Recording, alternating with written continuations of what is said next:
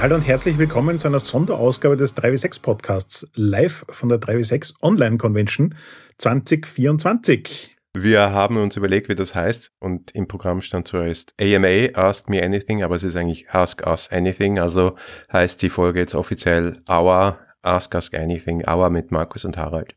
Ihr habt uns jede Menge Fragen geschickt vorab. Ihr könnt aber gerne auch jetzt, wenn ihr live dabei seid, im Chat noch Fragen reinstellen oder auch die Hand heben und wir holen euch auf die Stage. Dann werdet ihr allerdings auch aufgezeichnet und kommt allenfalls in den Podcast. Also seid euch einfach dessen bewusst. Steigen wir ein. PBG fragt. Wir haben das so ein bisschen geclustert. Wir fangen mit den Podcast-Fragen oder Fragen zur 3W6 Community an und PBG fragt, wie hat die 3W6 Erfahrung mit allem euer Leben, eure Sichtweise jenseits des Rollenspiels beeinflusst, Harald? Uh, ich darf anfangen. Ja, eigentlich ziemlich nachhaltig. Ich habe mir das letztens erst gedacht, wo ich diese Frage im privaten Rahmen beantwortet habe. Ich würde es runterbrechen auf das Aufbauen der Online-Community rund um Corona. Die Tatsache, dass wir dann einfach viel Gelegenheit hatten, mit euch auch zu spielen, die Conventions, wo wir euch auch persönlich getroffen haben und so weiter, haben Themen angeregt in meinem Leben, die dadurch viel, viel intensiver geworden sind. Und ich würde die jetzt mal runterbrechen auf das Thema Safety und mehr Verständnis für marginalisierte Gruppen. Das eine starke Auswirkung darauf hatte, wie mein privates Umfeld ausschaut, wie mein Berufsumfeld ausschaut. Das heißt, ja, mein Leben jetzt nach sechs, sieben Jahren 3W6 schaut doch deutlich anders aus als vorher und vieles davon lässt sich auf 3W6 zurückführen. Wie schaut es bei dir aus, Markus? Kann ich voll unterstreichen. Also ich glaube, die Arbeit mit der Community online und offline war äußerst befriedigend, aber auch lehrreich. Also ich glaube auch gemeinsam mit den Community, mit dem Community-Team hier auf dem Discord viele Diskussionen geführt, wie man Dinge besser machen kann. Und umgekehrt durch das, glaube ich, was wir gut gemacht haben und auch durch Glück und keine Ahnung, Fügungen des Schicksals, wirklich viele, viele Leute kennengelernt, die ich sonst nicht kennengelernt hätte und mein Freundeskreis ist einfach diverser geworden und darüber freue ich mich wahnsinnig und damit habe ich auch Perspektiven gewonnen, die ich anderswo, wo diese Perspektiven nicht da sind, auch einbringen konnte und insofern auch eben in einem Arbeitskontext oder einem Teamkontext Dinge, die ich hier gelernt habe, mitnehmen konnte. Also dafür bin ich echt dankbar. Ja, dann kommt die nächste Frage von Tim. Welche Ziele habt ihr 2024 für die 3W6 Community und welche für den Podcast? Markus. Ja, es sind keine Zahlen auf jeden Fall, weil darum geht's schon lange nicht mehr. Und das ist, glaube ich, auch nicht so wichtig. Was ich gut gefunden habe, was wir in der letzten Staffel mehr angefangen haben, ist, uns noch mehr Input von außen zu holen oder auch von innen aus der Community zu holen, mehr von euch vors Mikro zu holen, nicht immer nur selber zu reden, jenseits der Interviews, das hat auch wieder mehr Sichtweisen reingebracht und das hat mehr Expertise reingebracht von Spielen, weil wir können einfach nicht bei jedem Spiel eine ganze Kampagne spielen, aber wir können euch fragen, wenn ihr mehr Erfahrung damit habt und das haben wir jetzt je länger, je mehr gemacht und übrigens, wenn ihr Lust habt auf sowas, dann zeigt gerne mal auf. Ja, ich glaube, wir haben tatsächlich beide auch gemerkt, dass uns die Folgen, wo wir mit anderen Leuten über Sachen reden können, irgendwie mehr pullen. Also es ist so, es ist, ich rede total gern mit dem Markus. Offensichtlich funktionieren unsere Plauderfolgen auch recht gut für euch, wenn ich mir so die letzten paar anschaue. Aber es ist trotzdem auch immer spannend, Input zu kriegen, der über den Tellerrand hinausgeht. Und deswegen stimme ich Markus da voll zu. Das ist, glaube ich, etwas, mit dem wir einfach mehr machen wollen. Das ist so ein bisschen ein Experimentieren mit Inhalten und Formaten, wir haben ein, ein gutes Format gefunden für uns mit diesen Miniseries rund um ein einzelnes Spiel. Und es hat in den letzten Jahren ja eh schon eine Aufweichung rund um die Staffel mit ihren Themen gegeben. Aber ja, ich glaube, das wird sich einfach weiter so entwickeln. Also wir werden einfach weiter spielen damit, was wir inhaltlich und formattechnisch Spannendes machen können. Ja, absolut. Christopher fragt, wie haben wir uns eigentlich kennengelernt? Und du hattest eine sehr gute Idee, Harald, und ich glaube, das machen wir jetzt. Unsere Origin Story ist so langweilig, dass wir jetzt einfach eine falsche erfinden werden und ihr könnt uns im Chat jetzt Stichwörter hinzuwerfen. Ah, ja, sehr gut, sehr gut. Ja, Tinder ja, ist Tinder ist ein Stichwort, noch vielleicht noch zwei weitere Stichwörter, dann erfinden wir die Geschichte. Tinder ist also ich, ich kann schon mal sagen, die, die Tinder-Bio von Markus mit Wrestling Daddy, der gern würfelt, hat mich einfach angesprochen. Kakao und Kohle mit dem Ponyhof, Nemesis Hotel. Oh Gott, es muss jugendfrei bleiben. Kohlemine. Das wird schwierig bei den Stichwörtern. Genau, also, ja. Heißluftballon, wow. Mhm, mhm, mhm. Why did I do it? Ja, ich war selber schuld. Okay. Gut, meine Tinder-Bio hat dich angesprochen und deswegen haben wir gematcht, weil wir natürlich bei unseren beiden Tinder-Bios by Curious angegeben haben. und was war dann? Dann äh, mussten wir uns natürlich quasi ein erstes Date ausmachen, um herauszufinden, was das wird. Wird das eine Wohngemeinschaft, äh, eine Zweckbeziehung, eine Podcast-Initiative? Und um das auszudiskutieren, haben wir uns natürlich auf einem Ponyhof getroffen. Ja, dort gemeinsam einen, einen Kakao getrunken und herausgefunden, dass wir beide lieber Kaffee mögen. Und das war die erste Gemeinsamkeit und the rest is history. Ja, ich glaube, irgendwo werden wir jetzt zum Abschluss noch hineinwerfen, dass der Abend wunderschön geendet hat in einem Heißluftballon bei Sonnenuntergang. Und kaum war es dunkel, hat man nur noch das Blitzen eines Messers gesehen und dort blenden wir aus. Wunderschön, wunderschön. Aber warum haben wir dann einen Podcast gemacht, ist die Frage. Das können wir jetzt vielleicht äh, ehrlich beantworten. Na gut. Das war der zündende Gedanke und die ersten Schritte. Ich glaube, es war tatsächlich so ein Ding von, also in meinem Kopf ist zu dem Zeitpunkt, wo ich Markus kennengelernt habe, schon lange herumgeschwebt, dass ich einen Podcast mich machen will. Ich habe so ein bisschen experimentiert damit, aber irgendwie kein Format, kein Thema, kein Gegenüber gefunden, mit dem es so richtig geklickt hat. Und das ist auch ein bisschen ein Ding, das in den letzten Jahren so geblieben ist. Ich habe immer wieder mal mit verschiedenen Leuten so einzelne Episoden gemacht, aber ich habe gemerkt, ähm, quasi einen Podcast-Partner zu finden, mit dem es Spaß macht, über längeren Zeitraum einen coolen Podcast zu machen, ist das deutlich Schwierigste an dem ganzen Unterfangen. Und ja, Markus und ich haben einfach irgendwie sowohl über das Thema als auch von unseren Persönlichkeiten her von Anfang an geklickt. Also das war irgendwie so, ich glaube, das Gespräch, das wir damals geführt haben bei einem Brettspielabend, hat irgendwie so eine halbe Stunde gedauert und dann waren wir uns einig, dass wir das machen wollen. Ja, voll. Und bei mir, was ich hatte ja schon Blut geleckt und schon vorher mal einen Podcast gehabt und daraus zwei Dinge gelernt. Erstens, das ist absolut mein Medium und ich muss weitermachen. Das ist einfach gar keine Option. Und zweitens, ich brauche jemanden auf der anderen Seite, wo sehr, sehr viel Einigkeit ist und wo wir auch irgendwie ganz spezifisch in eine Richtung gehen. Der war auch interessant, schreibt Waldemar. naja, also ich möchte ihn nicht mehr anhören, weil ich glaube, ich habe meine Ansichten zu 90 Prozent geändert, aber ja, vielleicht mal aus historischem Interesse. Ja. Dann haben wir noch die Frage, was motiviert euch weiterzumachen? Auch immer eine spannende, finde ich. Mhm. Magst du was zu sagen, Markus? Weil du hast in den Vorbereitungsunterlagen nichts eingetragen, deswegen wusste ich nicht, ob du ja, also ich sage, ich sage dazu nur, ich glaube, langfristig kann man das nur machen, wenn man sehr gut merkt, was einen motiviert und was einen demotiviert, Pausen macht und ehrlich zueinander ist. Ich glaube, das ist so Langzeitbeziehungsarbeit. ja, voll, voll. Und ich habe das auch sehr, sehr spannend gefunden rund um diese Frage, weil ich gerade so in den letzten zwei, drei Wochen eine Phase hatte, wo mir bei meinen YouTube-Kanälen aufgefallen ist, dass total viele Leute in einer bestimmten Bubble gerade dabei sind, YouTube aufzugeben. Also Leute, die wirklich große Followings haben und das schon seit zehn Jahren oder länger machen und irgendwie sagen, sie sind einfach, sie wollen einfach nicht mehr in der Form. Und das ist so ein bisschen ein Thema, das mir insofern bekannt vorkam, weil ich beim Podcast einfach gemerkt habe, dass das Podcasten an sich macht Spaß. Und ich glaube, das ist auch so ein bisschen das Ding bei Leuten, die YouTube-Kanäle betreiben, erfolgreich. Also das, das, das Kernmedium hat dich ja irgendwann mal so sehr verlockt, dass du es machen wolltest. Mhm. Und das, das bleibt auch bei Podcasts einfach so. Ich mache einfach gerne Podcasts. Ich finde es einfach spannend, Leute zu interviewen. Ich finde es einfach spannend, Gespräche zu führen über Themen, die mich interessieren und das dann in die Welt rauszuschicken. Und das wird, glaube ich, auch weiter so bleiben. Und wir haben einfach mit 3 bis 6 das Riesenglück, dass das ein Format ist, wo wir jetzt quasi nicht es zu unserem Hauptberuf gemacht haben und deswegen abhängig davon sind, dass alles grandios läuft und riesige Einkommen produziert oder so, sondern wir können es einfach machen, weil es uns Spaß macht. Und ja, ich glaube, das ist einfach, das geht auch so ein bisschen auf die Frage zurück, wie geht's weiter?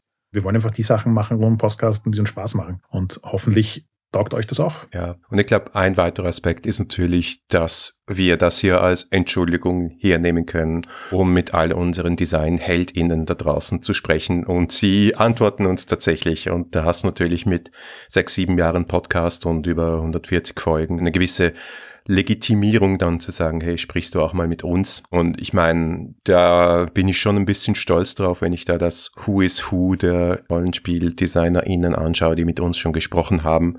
Und Kudos auch an die, die also mit ganz wenigen Ausnahmen alle sagen, ja, easy, kein Problem, obwohl wir halt irgendwelche Nasen aus Österreich sind.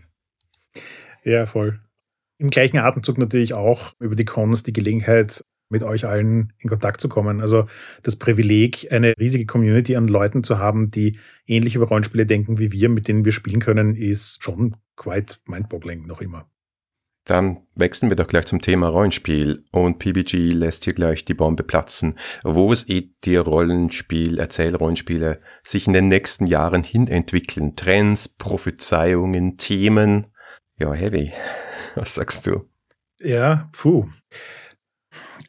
Grundlegend mal habe ich keine Ahnung, wo Rollenspiele in fünf Jahren sind. Wir glauben, da später noch eine Frage mit, wo sind Rollenspiele in 50 Jahren. Stimmt, ja.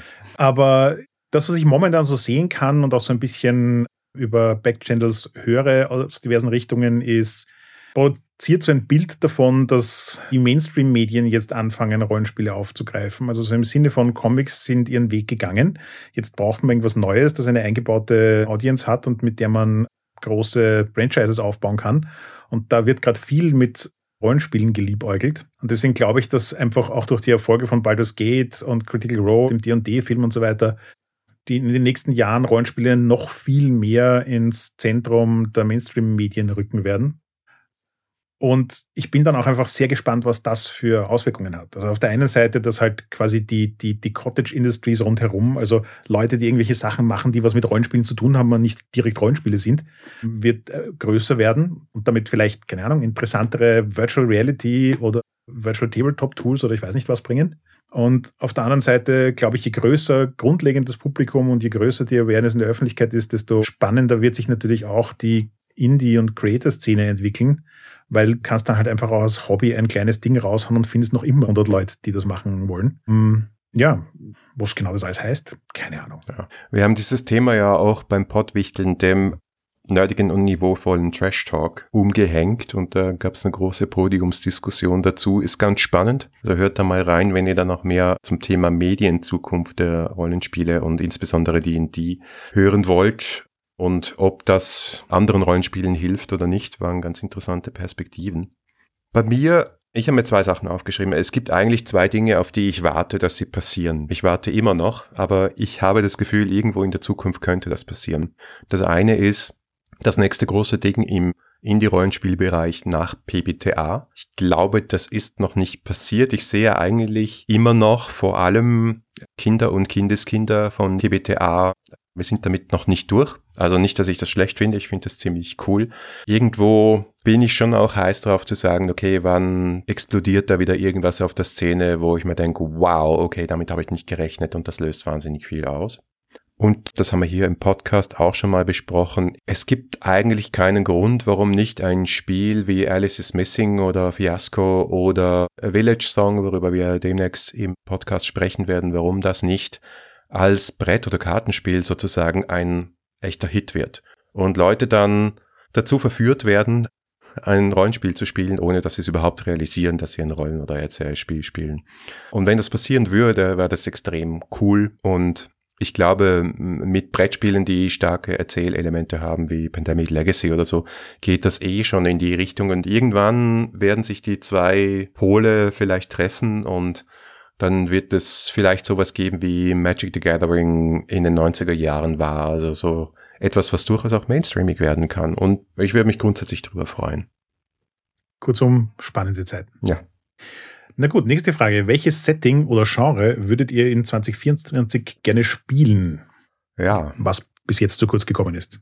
In Klammer. Ich würde immer mal gerne Social Science Fiction spielen. Also Science Fiction im Sinn von nicht Pew Pew Pew Raumschiffe im Weltall, sondern nichts dagegen einzuwenden. Aber was ich halt sehr mag, ist diese SF der großen Ideen. Also ich hätte es super gern Black Mirror das Rollenspiel, aber auch so anthologiemäßig. Wir haben heute in This World gespielt und das ist jetzt nicht wirklich ein Rollenspiel, aber da entwirft man auch so auf Basis von Konzepten und Ideen, die man auf den Kopf stellt, Welten und das ging schon in die richtige Richtung für mich. Aber so ein richtiges Social Science Fiction Rollenspiel, das so so ein Setting, das hätte ich gern. Ja, kann ich verstehen, da würde ich mich auch anschließen. Also vor allem es holt mich also ab bei dem Punkt große Ideen. Interessanterweise Setting habe ich momentan gerade recht viel im Kopf herumschwirren Piraten. Ich habe zu Weihnachten aus einem anderen Grund relativ viel Pirates of the Caribbean und auf Lake Means Death und solche Sachen geschaut.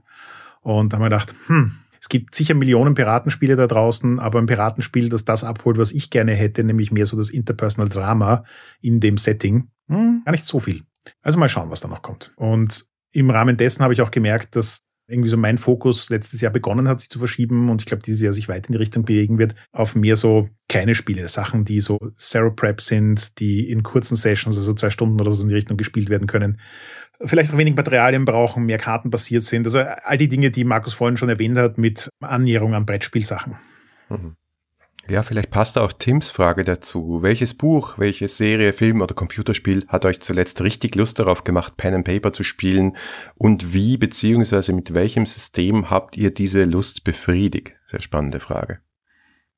Ja, ja, da schicke ich dann gleich mal nach. Also auf Like Means Death hat gut mit mir connected. Ich mochte irgendwie so diese Queer Pirate Story Sachen. Und das habe ich ausprobiert in einem Carve von Bindlewood Hack das hat eigentlich auch durchaus gut funktioniert, hat ein paar Ideen auch losgetreten bei mir, wie man das noch optimieren kann. Aber ja, ja, nein, war gut, war befriedigend. Das zweite ist die Percy Jackson Serie, die jetzt gerade auf Disney gestartet ist, die ich überraschenderweise gut finde. Ich habe echt niedrige Erwartungshaltungen dran gehabt, finde sie aber eigentlich gar nicht so schlecht. Und dann gedacht, hm, ja, so Young Adult Fiction in, in quasi Greek Mythology, aber jetzt Zeit. Das könnte eigentlich ein interessanter Hack für also Hack, aber eine interessante Variante für Argon sein und hat tatsächlich auch nicht schlecht funktioniert. Und mein drittes wäre Ted Lasso. Ich würde total gerne, das spielt, glaube ich, so eine Aussage von wegen große Ideen. Ich hätte total gern was sehr hochpunkiges. Irgendein Rollenspiel, das dieses, diesen Optimismus gut abbildet, aber eben so, dass das Spiel an sich dich herausfordert, diesen Optimismus auch zu demonstrieren und nicht nur so ein naives, alles wird schon gut werden Ding ist. Hm. Keine Ahnung, wie man das umsetzt. Mir fällt auch kein Spiel ein, das das präzise kann. Aber ich werde weiterhin meine Augen aufhalten. Ja. So bei mir wird es jetzt, glaube ich, mehr so eine Medieninspirationsfolge und weniger eine Umsetzung, weil, ja, ich weiß nicht, die, die, Dinge, die ich spiele und die Dinge, die ich schaue, sind gar nicht so in Harmonie gegangen. Außer natürlich Wrestlers, die Doku-Serie auf Netflix, die, also ich meine, das könnte eins zu eins eine World Wide Wrestling Kampagne sein und er ja, hat mich das sehr abgeholt. Und dann heuer ist irgendwie ganz viel cooler Timey-Wimey-Stuff, den, der mir gefallen hat. Also die Specials jetzt über Weihnachten von Doctor Who habe ich mir gedacht, ah, endlich wieder Doctor Who wie früher. Da hätte ich wieder Lust, auch mal das Voll. Doctor Who Rollenspiel zu spielen. Was auch sehr cool war, wir haben auch mal ein, ein Fate-Hack von Doctor Who probiert, wieder auch gehen. Bodies mochte ich auch ganz gern auf Netflix, auch so eine Zeitreise-Serie und dann ein Haufen Detektivzeug, also was dann auch wieder zu Car from Wendlewood, was ich auch sehr viel gespielt habe im letzten Jahr, passt. Also sowas wie Pokerface, äh, Slow Horses, also mehr so Spy-Drama, aber geht auch noch im weitesten Sinn. Und dann mein Slice of Life haben wir ja auch mal schon drüber gesprochen und so eine The Bear Rollenspiel in der Küche vielleicht kommt Dice With Me, hätte ich jetzt auch sehr viel Lust. Also The Bear war die, definitiv die Serie, die mich im letzten Jahr wahrscheinlich am meisten beeindruckt hat. Mit vielleicht Ausnahme von The Last of Us, aber das war ganz am Anfang, glaube ich. Mm. Zombies. Stimmt, ja, Zombies, okay. Immer wieder gut, aber vielleicht schon zu viel gespielt. Ja, ja, bei Zombies fehlt mir noch immer irgendwie so die, die zündende Idee, wie man Zombies interessant macht im Rollenspiel. Weil Zombies metzeln finde ich mittlerweile eigentlich relativ langweilig. Aber ja, ja. Nächste Frage. Welcher bzw. welche Game Designerin hat euch in den letzten Jahren am meisten beeindruckt und warum? Jahren, als Plural, okay, habe ich vielleicht überlesen. Ja, also im letzten Jahr, das sind wir, glaube ich, beide ein bisschen biased. Du noch mehr als ich. Sicher Jason, Jason Cordova, der natürlich auch bei uns war, bei der Live 3W6 Con wo ich mich auch davon überzeugen konnte, dass er auch als Person ein richtig cooler Typ ist. Aber ich muss sagen, die Spiele, die er schreibt, insbesondere The Between, haben mich echt gewowt im letzten Jahr. Ja, geht's mir ähnlich. Vor allem bei mir ist es irgendwie so dieses, ich habe das Gefühl, dass das genau meine Sensibilities trifft, wie ich Rollenspiele gerne hätte. Eher schlank im Kern, viel Prozedur, die dich an Hand nimmt, um kreativ zu sein, viel gemeinsames Geschichten erzählen und trotzdem äh, spannende, intensive Gestaltung von Geschichten. Und ich finde es auch einen super grandiosen Framework, um drin alles Mögliche hineinzuhacken und mhm. das macht auch Spaß. Und vor allem, aber da kommen vielleicht später noch dazu. Egal. Für mich gibt es noch einen zweiten Game Designer, der mich dieses Jahr sehr beeindruckt hat. Das sind die Story Brewers. Haben wir zwar schon seit längerer Zeit auf dem Radar, aber ich bin irgendwie letztes Jahr über ihre Little Boxed Series gestolpert. Und da sind schon einige ziemlich gute Spiele dabei. Und ja, bin sehr versucht, auf der Con im Sommer ihr Good Society Lab anzubieten und zu schauen, was passiert. Nächste Frage. Mit welcher prominenten Person, tot oder lebendig, würdet ihr gerne mal spielen? Würdet ihr das Spiel leiten oder lieber mitspielen? Ja, äh, also meine etwas uninspirierte Antwort quasi ist, weil also eigentlich mit jedem, den wir interviewt haben. Ich fand wirklich viele von den Interviews, die wir gemacht haben, vor allem auch letztes Jahr, einfach spannend. Das waren einfach Leute, wo ich mir gedacht habe, uh, die haben total Gedanken zu den Dingen, die sie da so tun. Und das sind alles so Sachen, wo ich mir dann immer denke, ich würde auch gern mal erleben, wie es ist, mit den Leuten zu spielen. Also es hat schon so ein bisschen meine Aufmerksamkeit quasi angestachelt, in dem Moment, wo ich selber Hex geschrieben habe und es da draußen Leute gab, die das dann auch mit mir ausprobieren wollten, dass das Spiel von der Person, die es geschrieben hat, entweder serviert zu bekommen oder mit der Person zu spielen, auch nochmal ein ganz eigenes Erlebnis ist. Und ja, deswegen hätte ich da viel Interesse dran. Ja, Natascha hat leider jetzt die bessere Antwort geschrieben, als ich sie hätte. Ich würde gern mit Henry Cavill Warhammer spielen. Ich auch. Ja, darfst mich auch schlagen. Ich natürlich. nicht. Wieso? Der wirkt Weiß so nett. Nicht. Ich wirkt so nett. Ja, aber ich glaube, er wirkt nur so nett. Ach. Die, die schiere Menge an Backchannel-Stuff, die es gibt, die das Gegenteil behauptet, ist entweder wirklich viel motivierte Propaganda. Okay. Oder er ist doch gar nicht so nett, wie er tut. Ja, dann nehme ich es vielleicht zurück. Ich hätte noch einen Kandidaten, weil ich gerade kürzlich ein Interview gelesen, nein, gehört habe, weil wir ja auch, um die spätere Frage vorwegzunehmen, selbst Podcasts hören und deswegen heute eben in This World gespielt haben. Das ist Ben Robbins, wo ich oft gar nicht so, also so Sachen wie Microscope habe ich oft auch Mühe gehabt, da reinzukommen, aber ich finde ihn als Denker und jemanden, der über Spiele reflektiert, extrem spannend und da würde ich wahnsinnig interessieren, in so einem spielleiterlosen Spiel mit ihm gemeinsam zu spielen, was dabei rauskommt, das wäre sicher cool. Ich glaube, die nächste Frage ist jetzt mehr eine für dich, weil wenn ich die beantworte, dann dauert das zwei Stunden. Ihr liebt Rollenspiele, in denen man gemeinsam eine Geschichte erzählt. Welche Geschichte, die ihr in einem Rollenspiel erlebt habt, erzählt ihr heute noch gerne weiter? Oh Gott, gibt's ein paar. Weißt du was, ich erzähle eine, wo du dabei warst, okay? Weil, oh. ja, in unserer gemeinsamen Dungeon World Kampagne gab es ein Finale, was ich sehr, sehr cool fand, weil es sie dieses klassische, wir finden gemeinsam heraus, was passiert und vorher wussten es nicht. Und noch dazu Fail Forward. Und das war so eine Situation, wir sind an der Spitze des Sigurat der Echsenmenschen und da hüten sie das Drachenei und es geht alles schief und der Endkampf, oh mein Gott, und was ist mit dem Drachenei?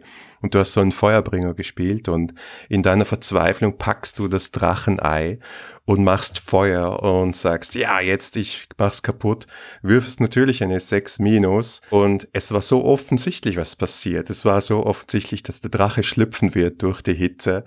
Aber nur erst in diesem Moment. Ich hätte vorher nie daran gedacht. Und das war so ein cooler Moment und so ein grandioses Finale, wo ich selber nie drauf gekommen wäre, aber durch Würfelzufälle, ein super System und Failing Forward, ja, war cool. Ansonsten, wenn jemand meine Geschichte hören will, es geht um The Abortionists, eines der intensivsten Chamber Labs, die ich jemals in meinem Leben gespielt habe. Erzähle ich gern darüber, aber dauert ein bisschen länger und ist mehr so ein Tearjerker. Ja, gehen wir zu was anderem Negativen. Der Boni fragt nämlich, welches Rollenspiel, von dem ihr eigentlich dachtet, dass ihr es mögen werdet, hat euch enttäuscht? Ich habe eine Antwort. Eine Sache, die ich jetzt auch vorwegnehmen kann, über die ich nicht reden werde im Podcast, weil es einfach irgendwie nicht wert ist. Und zwar gab es einen Kickstarter, der gesagt hat, wir machen jetzt ein PBTA-Rollenspiel basierend auf der Musik von Faith No More. Ich so, hey, ja, ja, ich bin dabei. Und das Resultat war leider einfach nur nix. Also es war so, keine Ahnung, ein zusammengewürfelte PBTA-Moves 0815, nicht mal so ein richtiges Setting und der Idee, ja, ihr könnt da so, so, so krasse Stories spielen, irgendwie sowas mit Drogen. Ich so, hä? Ich habe es nicht verstanden und ich wollte, weiß nicht, was dieses Spiel von mir möchte. Also insofern war so eine typische Kickstarter-Enttäuschung leider. Ja, ich habe lange über die Frage nachgedacht und ich finde die erstaunlich schwierig zu beantworten. Also auf der einen Seite, in unserer Nische habe ich eigentlich nichts im letzten Jahr gespielt, was ich wirklich schlecht fand. Es waren einige Sachen dabei, wo ich sage, ja, ich habe es mal ausprobiert, ich werde es wahrscheinlich nicht wieder spielen, weil es nicht so connected hat mit mir. Aber so richtig schlecht fand ich es jetzt auch nicht. Aber dann ist mir eingefallen, ich habe aus Gründen dieses Jahr mal wieder versucht, mich mehr auf D&D einzulassen. Und ja, was soll ich sagen? Also das qualifiziert sich wahrscheinlich als wirklich schlecht. Oder wirklich enttäuscht, drücken wir es so aus. Gar nicht mal wirklich schlecht. Ich habe einfach gemerkt, das ist noch immer nicht meine Art, Rollenspiele zu spielen und mittlerweile kann ich halt benennen und erklären und es anders machen mit Absicht und nicht nur zufällig. Und das hat mich irgendwie einfach sehr, sehr bestärkt und motiviert, mich mehr mit diesen Spielen zu beschäftigen, die wir eben auch im Podcast besprechen, weil das ist, das ist einfach mein Ding. Da sitze ich mit Leidenschaft sechs Stunden dort, schaffe ich bei D&D einfach nicht. Mhm. Okay. Also es ist vielleicht nicht so überraschend. Aber ja, ja. welches Rollenspiel hat dich positiv überrascht im letzten Jahr? Ja, voll. Also da waren zwei Sachen dabei, die mir eingefallen sind sofort. Das eine ist Village Song, werde ich jetzt eh auch noch im Podcast besprechen. Das hat mich sehr, sehr begeistert und mitgerissen. Einer meiner besten Rollenspiel-Sessions letztes Jahr war mit Village Song. Ein Spiel, das eigentlich dazu gedacht ist, dass du es in zwei bis drei Stunden spielst. Wir haben dann, glaube ich, sechs bis sieben Stunden gebraucht. Und das war einfach glorreich. Das zweite, was mich so ein bisschen überrascht hat, war auf unserer Winter-Minicon in Wien. Und das war Witch Road to Lindisfarne. So ein Granddaddy der Erzählrollenspiele, das ich schon immer mal spielen wollte und nie dazugekommen bin. Und es war einfach richtig gut. Es hat einfach richtig Spaß gemacht, hat gut geklickt und ja, hat mich sehr positiv überrascht. Ja, super. Ja, und bei mir war es Mausritter, weil OSR ja insgesamt etwas ist, was mich öfter auch mal nicht abgeholt hat, aber auf die Art und Weise, wie es Mausritter macht, hat es mich extrem abgeholt und deswegen leite ich das auch morgen zum ersten Mal online. Bin sehr gespannt, wie das funktioniert, weil sie eigentlich schon sehr viele haptische Elemente hat, aber da haben andere Leute schon fleißig gebastelt und ich hoffe, es wird klappen. Ja, die nächste Frage ist entweder kurz oder lang, ich weiß noch nicht. Mhm. Dungeons and Dragons wird dieses Jahr 50 Jahre alt. Was glaubt ihr? Wie wird Rollenspiel in weiteren 50 Jahren aussehen? Markus. Was, glaube ich, nicht passieren wird, glaube ich jetzt, ist, dass Rollenspiel grundsätzlich ja nur mehr so mit Augmented Reality, Virtual Reality verschmelzen wird. Also die ganzen Sachen, die wir uns immer fantasiert haben, glaube ich, die Technik ist ja eh schon da oder sehr viel davon ist da. Aber je mehr Brimborium darum, desto weniger macht es mir zumindest Spaß. Also das ist auch so das Thema Medienzukunft. Ich glaube, Rollenspiel wird wie das gute Buch oder die Vinylplatte ein analoges Ding sein, was Leute genießen, um aus der digitalen Welt rauszugehen. Ich glaube, es wird nach wie vor ein Nischenhobby sein und ich glaube, es wird nach wie vor so sein, dass gerade die Indie-Design-Welt ganz vorne mit dabei sein wird, um Innovationen jeglicher Art, technische Innovationen, Online-Innovationen auszunutzen, um einfach ihre Spiele an den Mann und die Frau zu bringen und dass da eher noch viel interessante Dinge passieren werden, so wie es Kickstarter gemacht hat, so wie es Desktop Publishing gemacht hat oder PDF-Shops. Glaube ich, ich sehe das jetzt natürlich nicht und kann nicht sagen, was es ist, aber ich bin sicher, die Art, wie wir zu Rollenspielen kommen, wird sich noch einmal dreimal verändern. Die Art, wie wir dann gemeinsam am Tisch spielen, weiß ich gar nicht. Ich finde, das ist jetzt 50 Jahre ziemlich stabil geblieben von der Herangehensweise her mit den ganzen Dingen, die wir hier immer besprechen bezüglich wie anders Erzählrollenspiele ja doch sind. Aber ja, nein, ich glaube, es wird in 50 Jahren definitiv immer noch Leute geben, die D&D spielen wie vor 100 Jahren dann ich bin gar nicht so weit weg von deinem Take. Ich glaube, wo ich so ein bisschen eine andere Perspektive habe, ist, meine Vermutung ist, dass die Mainstream-Popularität von Rollenspielen mehr mit dem Thema Online und Computer mergen wird. Also ich weiß jetzt nicht, ob es die VR-Brillen sind, aber die Tatsache, dass Baldur's Gate so ein riesengroßer Erfolg war und Wizard selbst sagt, sie haben einfach viel mehr Return of Investment, wenn sie ein Spiel wie Baldur's Gate machen, dass als, als Computerspiel ja auch vollkommen ohne D&D auskommen könnte, aber durch die D&D-Brand besser funktioniert. Ich glaube einfach, das ist so ein bisschen eine Zukunft. Also es wird eine Form von Rollenspielen geben, die primär online passiert, die ganz viel Arbeit den Leuten abnimmt und mehr so ein, ich kann mich hinsetzen und es erleben und berieseln lassen. Und da kann ich mir auch vorstellen, dass das Thema AI noch mit hineinspielt, dass also einfach viel sozusagen Content generiert wird, ohne dass jetzt Leute Jahrhunderte an Arbeit hineinstecken müssen. Also ich glaube, dass das wird ein Ding sein. Das wird auch das Mainstream-tauglichere Ding sein, wohingegen die Pen-and-Paper-Schiene, gebe ich dir auch vollkommen recht, immer irgendwie so als Alternative zum Online-Spiel da bleiben wird, weil das Erlebnis mit Leuten am Tisch einfach ein anderes ist. Und ich glaube, dass diese Schiene auch immer mehr Indie wird und dass D&D sich immer mehr aus dem Pen and Paper zurückziehen wird, oder zurückziehen, aber es wird halt ein immer nischigerer Teil von D&D werden. Und ja, es wird sicher Leute geben, die Spaß haben, in 100 Jahren Rollenspiele am Tisch zu spielen. Also 100 Jahre nach der Erfindung von D&D. Und es wird sicher Leute geben, die gerne Rollenspiele online spielen. Das wird sich einfach meiner Meinung nach mehr auseinanderdröseln. Und dementsprechend werden sich die Rollenspiele, die für den Tisch konzipiert sind, auch mehr auf das fokussieren, was am Tisch spannend ist. Und das ist halt weniger Simulation von Monsterkämpfen. Ja, ja, es ist sehr interessant, dass es solche Bewegungen auf und ab und hin zum Digitalen und weg vom Digitalen auch schon ein paar Mal gegeben hat in unserer Szene. Also ich kann mich wirklich gut erinnern, wie World of Warcraft, also einfach mal ein paar Jahre einige Prozent der Leute aus dem Hobby rausgezogen hat, weil sie gesagt haben, ja, wenn ich Lust habe, ein Raid zu machen oder einen Dungeon zu erkunden, dann ist es eigentlich viel cooler mit Video und da kann ich auch noch mit meinen Freunden und bla. Also ich war da zwar nicht dabei, aber es gab diesen Trend und dann hat D&D quasi versucht, diese Erfahrung mit D&D 4 auf den Tisch zu bringen und das war ein riesiger Misserfolg und sie sind zurückgekehrt zu alten Werten, würde ich mal sagen, mit D&D 5, mit ein bisschen in regeltechnischer Innovation und Einfluss von Indie-Rollenspielen dabei und das hat sich extrem bewährt. Also ja, wird spannend sein. Vielleicht gibt es noch ein paar Mal mhm. diese Wellenbewegung. Absolut. Rike fragt, welches seltsamste, lustigste oder überraschendste Regelwerk oder Abenteuer hat euch in letzter Zeit erstaunt?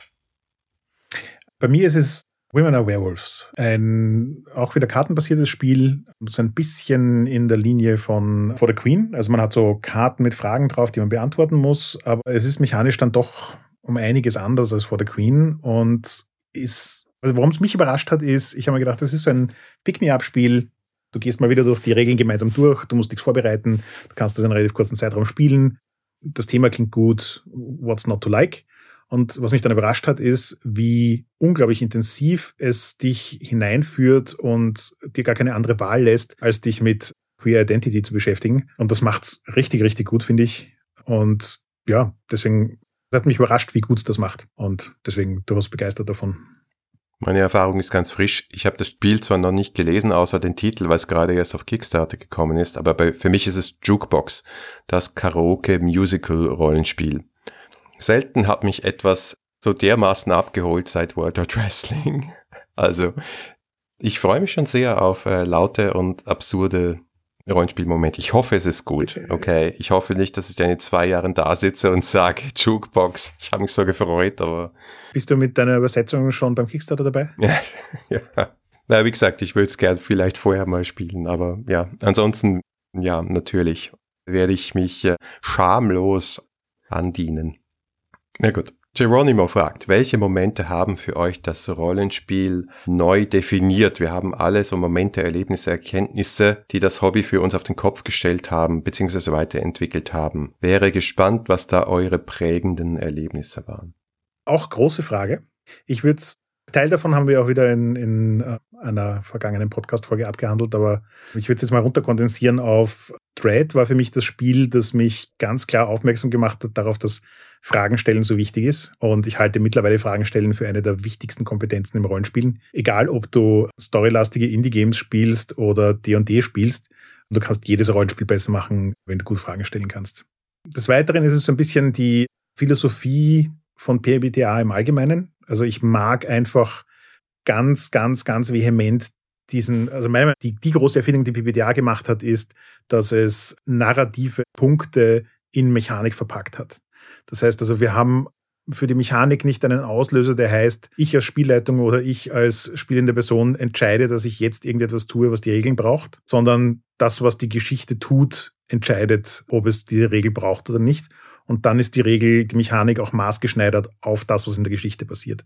Geht meiner Vorstellung davon, wie Rollenspiele funktionieren sollten, ganz, ganz, ganz, ganz, ganz stark entgegen. Und im Speziellen innerhalb von PBTA ist es für mich tatsächlich Carve von Brindlewood, weil nämlich die für mich das erste Mal die Formel geknackt haben, wie schreibe ich ein Abenteuer für ein PBTA-Spiel, das angenehm und einfach zu verwenden ist, wo ich als Spielleitung wenig Aufwand damit habe und das auf zwei Seiten passt. Weil Dungeon World hat das ja auch schon versucht, aber für mich hat Dungeon World mit den Fronten und den Abenteuern, die da gepublished worden sind, hat mich eher so ein bisschen an Oldschool erinnert und ich musste viel lesen, mich für Bäuere vorbereiten und solche Sachen.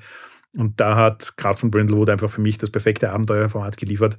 Und ich finde einfach, dass Spiele, die mir genug Guardrails geben, um meine Kreativität zu steuern, und das ist sowohl wie spiele ich das Spiel, als auch, was kann die Story sein, einfach super wertvoll. Die machen für mich das Spielerlebnis meistens spannender als Sachen, die einfach nur vollkommen Blank Canvas, macht was auch immer ihr wollt, sind. Und das dritte ist Spiele, die viel Erlebnis in wenig Raum liefern. Also das ist so ein, so ein subtileres Ding, das mir im Laufe der letzten Jahre bewusst geworden ist. Gut gemachte Spiele sind Sachen, die in einer Zwei-Stunden-Session ein ganzes Feuerwerk an Story liefern können mit Anfang, Mitte und Ende und sitzt nach den zwei Stunden und denkst, bist du deppert, da ist es jetzt abgegangen? Und es gibt ganz viele Spiele, die diese Form von Geschwindigkeit einfach nicht haben, wo du in Wirklichkeit 40 Stunden brauchst, bis du dieses, diese Menge an Story drin hattest. Und ich mag es einfach, wenn Spiele dieses Erlebnis in, in kurzen Zeitraum liefern können. Dann hat Geronimo noch eine ganz fiese Frage. Stellt euch vor, ihr könntet ein beliebiges Rollenspiel real werden lassen. Das heißt, unser Planet würde plötzlich nach den Rollenspielregeln Eigenheiten leben. Welches Rollenspiel und warum? Da gebe ich jetzt dann gleich an den Markus weiter, weil meine Antwort auf die Frage ist, ich habe Angst vor der Frage. Ich, ich wüsste echt nicht, was meine Antwort wäre, aber ich glaube, der Markus hat eine Antwort. Ja klar, es gibt schon eines, nämlich World Wide Wrestling. Es funktioniert genauso wie Wrestling in unserer Welt und wir müssen auch nichts dran ändern, ja. Und ist auch nicht fake. So, gehen wir so weiter zur nächsten Frage. Waldemar hat noch spät was eingeschickt, nämlich, was waren eure Brettrollen-Videospiele des Jahres 2023 unabhängig von der Ersterscheinung? Gibt es Geheimtipps? Ich habe ein großartiges Spiel entdeckt auf Empfehlung von mehreren Leuten. Erster war Stefan, der mir das empfohlen hat. Chance of Senar. Das ist nämlich ein Indie-Rätsel-Videospiel, wo du mehrere Sprachen entschlüsseln musst. Es ist quasi der Turmbau zu Babel als Mystery-Übersetzungsspiel. Und ich fand das großartig und habe das äh, frenetisch durchgespielt würde es am liebsten nochmal das erste Mal spielen, aber ja, geht nicht. Und die anderen beiden Indie-Hits, die ich gespielt habe, waren Inscription, ein sehr überraschendes, vermeintliches Kartenspiel. Auf der Playstation habe ich das gespielt, was dann zu was ganz anderem wird, aber ich werde es nicht spoilen. Und Dredge habe ich auch gespielt. Ein gruseliges, Cthulhuides Angelspiel. Ja, das ist wirklich so.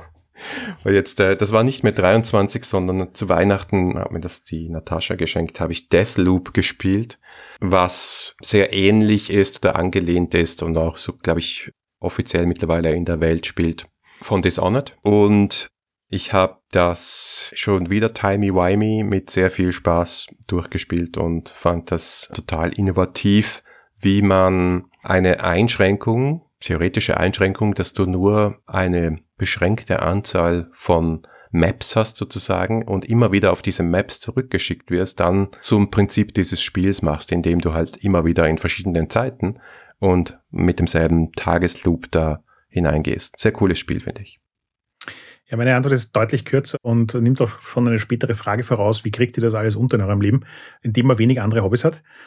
Ich habe letztes Jahr, glaube ich, kein einziges neues Brettspiel gespielt. Und ich habe auch nur ein Computerspiel wirklich untergebracht und das war Zero, Horizon Zero Dawn. Das hat mir viel Spaß gemacht, war gut, war eine Empfehlung von Markus. Das war's auch schon wieder. Mal schauen, ob ich dieses Jahr auch ein Spiel unterkriege. Super Überleitung zum Thema Persönliches. Eure Lieblingssongs im Jahr 2023. Lieblingssongs, Harald, shoot. Ja, äh, ich gebe es nicht gerne zu, aber ich bin kein Musikmensch. Ich höre Musik nicht gezielt oder regelmäßig oder sonst irgendwas. So ziemlich das Einzige, was mir eingefallen ist, ist, dass ich während dem Arbeiten gern so Lo-Fi-Musik laufen lasse, weil das für die Konzentration förderlich ist. Aber ansonsten passiert mir Musik eigentlich nur, weil ich, keine Ahnung, im Auto sitze und das Radio läuft oder so. Dann übernehme ich jetzt die Antwort.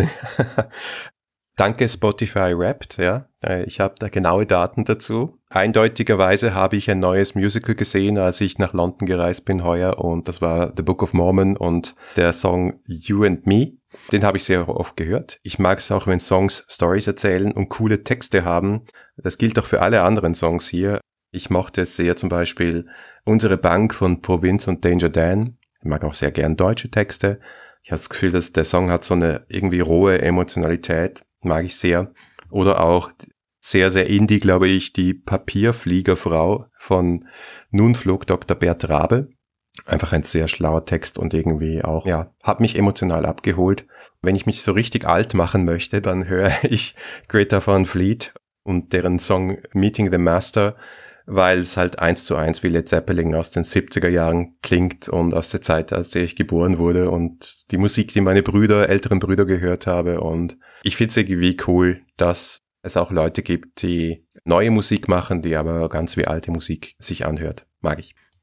Die nächste Frage ist dann, glaube ich, schon ein bisschen reichhaltiger bei uns beiden, nämlich hört ihr selbst noch gerne Podcasts? Wenn ja, welche? Ja, natürlich, viele. Da habe ich jetzt nur Top 3 Selektion gemacht. Also einer der Podcasts, den ich seit am längsten, glaube ich, höre, ist Kermit and Mayo's Take. Also früher war das BBC, die haben sich noch privatisiert, das ist ein Filmpodcast mag ich sehr. Dann zum Thema äh, Serien habe ich angefangen tatsächlich heuer den, den Podcast Serienweise. Die haben einen Output, das geht auf keine Kuhhaut, also aber ich, aber ich glaube, die sind im beruflichen äh, Bereich auch da tätig. Und ansonsten höre ich wahnsinnig gerne so abgeschlossene Doku-Podcasts, wie zum Beispiel Hui Bono, What the Fuck Happened to Ken Jebsen.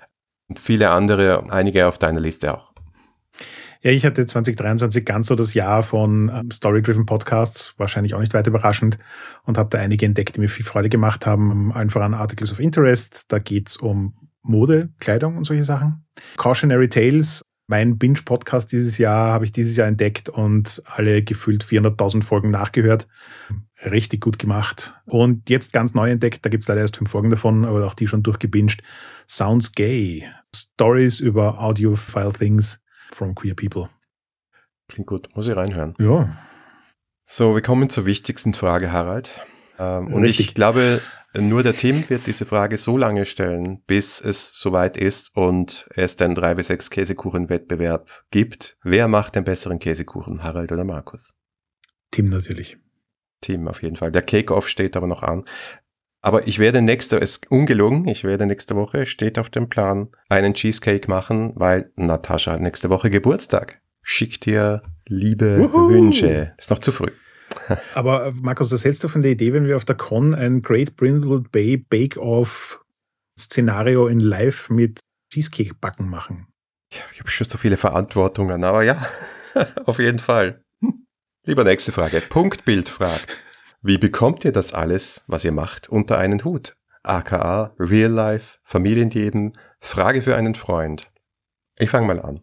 Das eine ist, also meine Kolleginnen in der Arbeit fragen mich das auch oft, weil ich dann sage, ich habe das gemacht und ich habe das geschaut und ich habe das angehört. Und also die, die Sache ist, ich verstehe die Frage nicht ganz, weil, aber das, das ist sozusagen auch eine sehr, sehr individuelle Geschichte, weil wenn ich mich ablenken möchte, wenn ich mich entspannen möchte, dann arbeite ich was anderes. Also dann arbeite ich etwas, was für mich ist. Und dann kann zum Beispiel ein Podcast schneiden, ungelogen, super entspannend sein für mich, weil ich bin im Flow, arbeite ich schnell, da arbeite ich konzentriert und das hilft natürlich auch dabei, dass du die Sachen in der Zeit unterbringst. Das heißt, acht Stunden Arbeit, acht Stunden Schlaf, in den acht Stunden Freizeit bringe ich sehr, sehr viel unter. Und es hat natürlich auch einen Vorteil, dass meine Kinder nicht mehr klein sind, sondern zumindest eins davon mittlerweile so richtig offiziell erwachsen und brauchen mich halt nicht mehr, so dass ich Zeit habe für alle möglichen Dinge. Und ich schaue kein lineares Fernsehen. Das hilft auch. Ja, da würde ich sogar mich an eins von den Dingen anschließen, die der Markus gesagt hat. Wenn man das Glück und Privileg hat, primär Sachen machen zu können, die mehr Berufung als Beruf sind und äh, sagen die Sachen, meiner Meinung nach die Sachen gut abwechseln kann. Also es ist ein bisschen so, ein, so, eine Sache aus, ich habe einfach viele Projekte in meinem Leben, die Spaß machen, die Energiegeber sind, die also nicht einfach nur, oh mein Gott, ich muss das jetzt noch machen, wie schrecklich, ich will nicht, sondern sie, uh, wow, ich kann mich jetzt hinsetzen, noch einen Podcast aufzeichnen. Und wenn man davon quasi ein paar in seinem Leben hat, die man dann einfach abwechseln kann, dann ist die Abwechslung einfach auch was Inspirierendes. Also wenn ich jetzt in all meinen Projekten immer das Gleiche machen würde, dann wäre es irgendwann einfach, wäre es einfach nicht mehr so der Energiegeber. Aber es ist so, keine Ahnung, zwischen ich mache einen Podcast und gehe dazwischen auf Kaffeeseminare und ähm, dann habe ich die Arbeit, die auch nochmal ein anderes Thema ist. Also wenn die Sachen sich abwechseln und du nicht acht Stunden am Tag nur in ein Ding hineinsteckst, dann kann sich das alles gegenseitig befruchten, dann können das gute Energiegeber sein und dann kriegt man einfach auch viel unter und dann ist es halt auch einfacher, dieses Konzentrierte und über einen längeren Zeitraum an etwas oder an mehreren Dingen arbeiten. Und das andere, und das habe ich wirklich in der Pandemie gelernt, ist, lerne dein eigenes Pacing kennen, lerne deinen eigenen Rhythmus kennen zwischen Aktivitätsphasen und Pausephasen. Das heißt also, einfach zu wissen, wie viel Menge an Ruhe oder was auch immer brauchst du, wie viel Menge an Menschen brauchst du, wie viel Menge an äh, Tennis spielen oder Meditation, was auch immer. Ja? Such dir die Dinge, die die Energie geben, finde heraus, was der Rhythmus ist, um zwischen Energiegebern und Sachen, wo du Energie hineinsteckst, abwechseln zu können. Und dann finde irgendeinen Weg, das in dein Leben auf die Reihe zu kriegen. Und ich weiß, dass das jetzt super, wie soll ich sagen, nach Plattitüde klingt, weil ganz viele Leute in Lebenssituationen stecken, wo sie das nicht machen können. Das wäre auch so der Schlussteil meiner Antwort gewesen. Ich habe absolut keine Ahnung, wie der Markus mit Kindern dieses Leben auf die Reihe kriegt. Dass ich keine Kinder habe, um die ich mich primär kümmern muss, macht einen Riesenunterschied dafür, wie ich meine Zeit einteilen kann und wie ich diese Sachen alle hinkriege. Aber ein kleiner Aspekt noch dazu. Ich bin ins Rollenspiel so richtig, also sozusagen in die Rollenspielszene, ins Hobby, würde ich mal sagen. Ich habe sehr lang, sehr viel Rollen gespielt, aber so richtig eingestiegen an dem Punkt, als ich kleine Kinder hatte, um mir selber egoistisch einen Abend alle zwei Wochen zu gönnen, wo ich sage, das gehört mir, da gehe ich weg, da leite ich Rollenspiel, da bin ich absolut im Flow und weg von allem und das hat mir sehr gut getan. Und ähm, das war dann eben auch keine, keine Pflicht, sondern das war eben genau das, was, was ich für mich gemacht habe. Ja, aber klar, es gibt kein Patentrezept und ich, ich glaube, sowas wie Podcasten oder Schneiden fällt mir halt auch sehr leicht. Und das ist halt so eine Sache von, da habe ich eine Affinität dafür, was anderen schwerfallen würde. Und ich kann dafür andere Dinge überhaupt nicht und schieb die mein halbes Leben vor mir her. Ja, das sind halt Menschen unterschiedlich. Ja, jetzt haben wir noch eine eigene Sektion an Fragen, oder? Ja, die Waldemar-Sektion. Richtig. Gut, die, also, die wird Markus, dieses Jahr was, 50 Was für eine Form von Ritual Magic hast du betrieben? Was? Was für eine Form von Ritual Magic hast du betrieben? Ich? Was? Warum? Na, wegen deinem 50. Geburtstag, der zusammenfällt mit D&D. Ja, ich glaube ja, also eigentlich nicht. Ich glaube nicht, dass es keine Zufälle gibt, aber es ist natürlich eine schöne Story zu sagen, dass dasselbe Jahr mich und D&D hervorgebracht hat. Und ich behaupte einfach, das gehört jetzt einfach zusammen. Und wenn du noch dazu nimmst, der Scary Gygax, warum hat er so einen komischen Namen, weißt du das? Er stammt von Schweizer Einwanderern, natürlich, ja, und hat nach dem Lake Geneva gewohnt. Das heißt, es ist, ja, es gehört alles zusammen. Das ist, das ist die, die, die Schweiz Rollenspielphalanx. Ja, kein Rollenspiel in der Schweiz, jetzt wissen wir es. So, äh, noch eine Musikfrage. Frage, Musikgenre höre die gern, ja. aber. Ja, mache ich nochmal. Also mein Musikgeschmack ist ein Riesenchaos. Wenn man meine Favorites-Liste auf Spotify durchhört, dann ist es wirklich wild. Ich mag wirklich Songs mit guten Texten, ich mag gern innovative Musik, ich mag aber auch Quatsch, äh, der einfach lustig ist. Ziemliches Durcheinander. Also sowas wie Faith No More mag ich, habe ich schon erwähnt, System of a Down. Mag aber auch Musicals, kitschiges Zeug, macht lustiges Zeug wie Bo Burnham. Ja, wild, durcheinander. Die nächste wäre dann, welche Videospiele wecken in euch nostalgische Gefühle, würden eure Augen aufleuchten lassen und würdet ihr gern mal wieder spielen? Ja, ich, das ist nicht theoretisch. Meine Kinder haben mir zu Weihnachten einen C64-Emulator geschenkt, so dass ich jetzt tatsächlich über Weihnachten Whizball, Paradroid und California Games gespielt habe, was genau die Antwort auf diese Frage ist. Ja, lustigerweise ist es bei mir auch C64, nämlich bei NS ist das quasi der Super Mario-Klon. Ja, erstaunt, wie klonig dieser Klon ist, ja, als ich es jetzt nochmal angeschaut ja. habe. Voll. Ich habe das damals als, als Kind überhaupt nicht gecheckt, aber. Nee irgendwie, keine Ahnung, in meinem Umfeld hatte tatsächlich niemanden Nintendo, ich weiß gar nicht warum. Hast du noch weitere Hobbys neben dem Rollenspiel, Podcasting, Käsekuchen etc.? Ja, ich glaube, so ein, zwei Dinge machen wir noch so nebenbei. Bei mir sind es eher solche Sachen wie, ich habe so als größeres Hobby nebenbei noch Filme machen. Ich beschäftige mich sehr, sehr viel mit Kaffee, Schrägstrich und oder Cocktails. Und letztes Jahr dann noch was begonnen, das mich vielleicht 2024 als neues Hobby begleiten wird, nämlich den, die Ausbildung zum Rettungssanitäter. Mal schauen. Die wird auch nicht fad, gell? Nee. Ja, bei mir ist es ein bisschen banaler. Ich schaue nur Filme an, aber sehr gerne im Kino. Soll jetzt auch wieder ein bisschen mehr werden. Außerdem singe ich gerne, habe ich vorher schon verraten beim Rollenspiel. Gerne, gerne laut, manchmal richtig, manchmal falsch. Und Wrestling ist natürlich auch ein, ein Hobby geworden mittlerweile, ein bisschen Zeit reingeht und wo ich auch gerne Live-Events ansehe. Letzte Frage. Dann ähm, ist unsere letzte Frage noch, was sind eure Guilty Pleasures? Ja, was für eine Frage, Waldemar. No guilt in pleasure grundsätzlich. Also ich meine, grundsätzlich ist Wrestling schon ein bisschen ein guilty pleasure. Also jedes Mal, wenn ich das erzähle, wenn mich die Leute anschauen, fällt ihnen oft schwer, mich die Person Markus und das Hobby Wrestling irgendwie auf einen Nenner zu bringen. Aber ja, es ist halt auch ein bisschen albern, aber trotzdem schön. Und ansonsten, ja, geht so. Ähm, ich habe, ich schaue eigentlich gar nicht so viel Trash-TV, außer Is It Cake auf Netflix, was ich jedem empfehlen möchte. Großartige Serie, wo es um realistische Cakes geht. Und und dann, Natascha schreibt, lügt nicht. Und jetzt habe kürzlich Natascha und ich die schwedische Version von Love is Blind angefangen. Das ist ordentlicher Trash-TV, wo Leute sich verloben, bevor sie sich zum ersten Mal sehen, nachdem sie nur miteinander gesprochen haben. Natürlich ganz echte Hochzeiten und so. Und in Schwedisch ist es sehr spaßig, weil da lernt man auch noch ein bisschen Schwedisch. Ja, also ich tue mir mit der Frage auch schwer, weil grundlegend einerseits so richtig trashiges Zeug kommt in meinem Leben wenig vor, weil selbst für nebenbei schaue ich dann lieber irgendwelche, keine Ahnung, Tutorial-Videos, um was Neues zu lernen über Audioschnitt oder so ein Blödsinn. Vielleicht noch am ersten sowas wie Tiny House Sendungen, so schnell mal ein 15 Minuten YouTube-Video, während man isst. Aber ich finde einfach, Pleasure gehört zum Leben sehr, sehr wichtig dazu. Das ist auch der Grund, warum man dann viel auf die Reihe kriegt, weil man auch viel Gelegenheiten nutzt, um sich das Leben schön zu machen. Ja. Entsprechend No Guilty with Pleasure. Ja.